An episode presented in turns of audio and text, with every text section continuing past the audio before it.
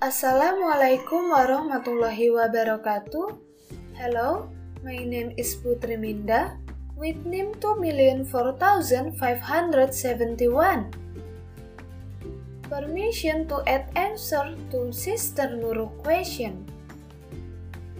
The implementation of civics education in Indonesia has not been optimal due to several obstacles.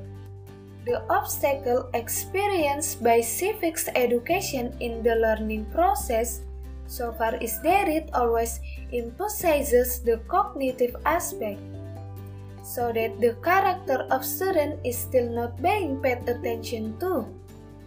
Teacher competence is also a barrier to building the character of student.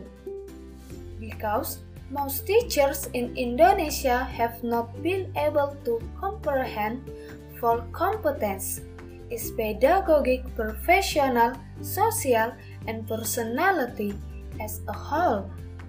The, the learning method used by the teacher in the managed learning process also makes the character building process of student not optimal. Civics education learnings need to pay attention the components of teacher and student regulation so that students are able to master its core competence, namely civics knowledge, civic skill, and civic disposition. To instill these three competences, a teacher must have a strategy in the teaching and learning process. Because without a strategy, a teacher will find it difficult to build these three competences.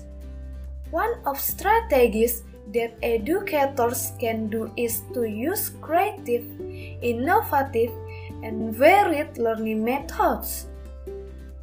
That's all I can say. Sorry if something goes wrong. Thank you. Wassalamualaikum warahmatullahi wabarakatuh.